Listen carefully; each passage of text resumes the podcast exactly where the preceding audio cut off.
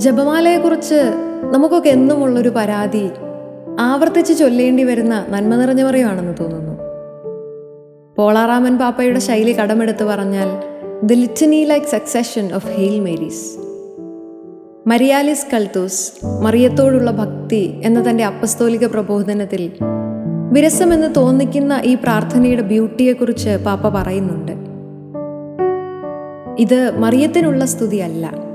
മറിയത്തെ അനുഗ്രഹീതമാക്കി മാറ്റിയ ക്രിസ്തു സംഭവത്തിനുള്ള സ്തുതിയാണത്രേ.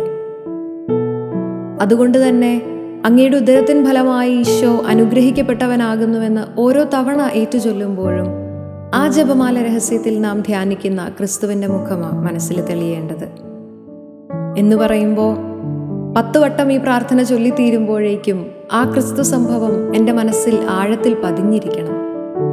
അവിടെ നിന്ന് ക്രിസ്തു എനിക്ക് നൽകുന്ന പാഠങ്ങളും കരുത്തും ജീവിതത്തോട് ചേർത്ത് നിർത്തണം.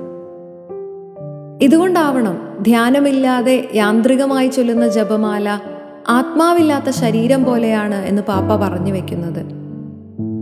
വിശുദ്ധ ലൂയിഡി മോൺഫോർട്ടും പറയുന്നുണ്ട് ധ്യാനമില്ലാതെ ചൊല്ലുന്ന ഇരുന്നൂറ് നന്മ നിറഞ്ഞ മറിയത്തേക്കാൾ ശക്തിയുണ്ട് ധ്യാനത്തോടെ ചൊല്ലുന്ന ഒരൊറ്റ നന്മ നിറഞ്ഞ മറിയത്തിന്. ക്രിസ്തുവിനോട് ഏറ്റവും ചേർന്നു നിന്ന മറിയത്തിന്റെ കണ്ണിലൂടെ അവന്റെ ജീവിതത്തെ കാണുന്നു എന്നതിലാണ് ജപമാലയുടെ ധ്യാനം. അതുകൊണ്ട് തന്നെ അവന്റെ മനുഷ്യാവതാരം ആഘോഷിക്കപ്പെടുന്ന ആരാധനക്രമത്തിലേക്കുള്ള ഏറ്റവും മനോഹരമായ ഒരുക്കവും ജപമാലയാണെന്ന് പാപ്പ കൂട്ടിച്ചേർക്കുന്നുണ്ട്. ഒപ്പം ഈ ആരാധനക്രമത്തിന്റെ തുടർച്ച എന്നോണം ക്രിസ്തു രഹസ്യങ്ങളെ മനസ്സിൽ സൂക്ഷിക്കാനും ജീവിതത്തോട് ചേർത്ത് നിർത്താനും ജപമാലയുടെ ധ്യാനം നമ്മെ കൂടുതൽ സഹായിക്കുന്നു.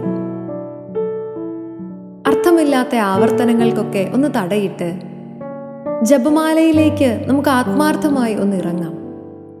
ഓരോ ജപത്തിലും ആഴമായ ധ്യാനം ചേർത്ത് വയ്ക്കാം നമ്മുടെ ജപമാല പ്രാർത്ഥനകളിൽ ഇന്നു മുതൽ സ്നേഹവും മനോഹാരിതയും നിറയട്ടെ. You are listening to heavenly voice from Charis youth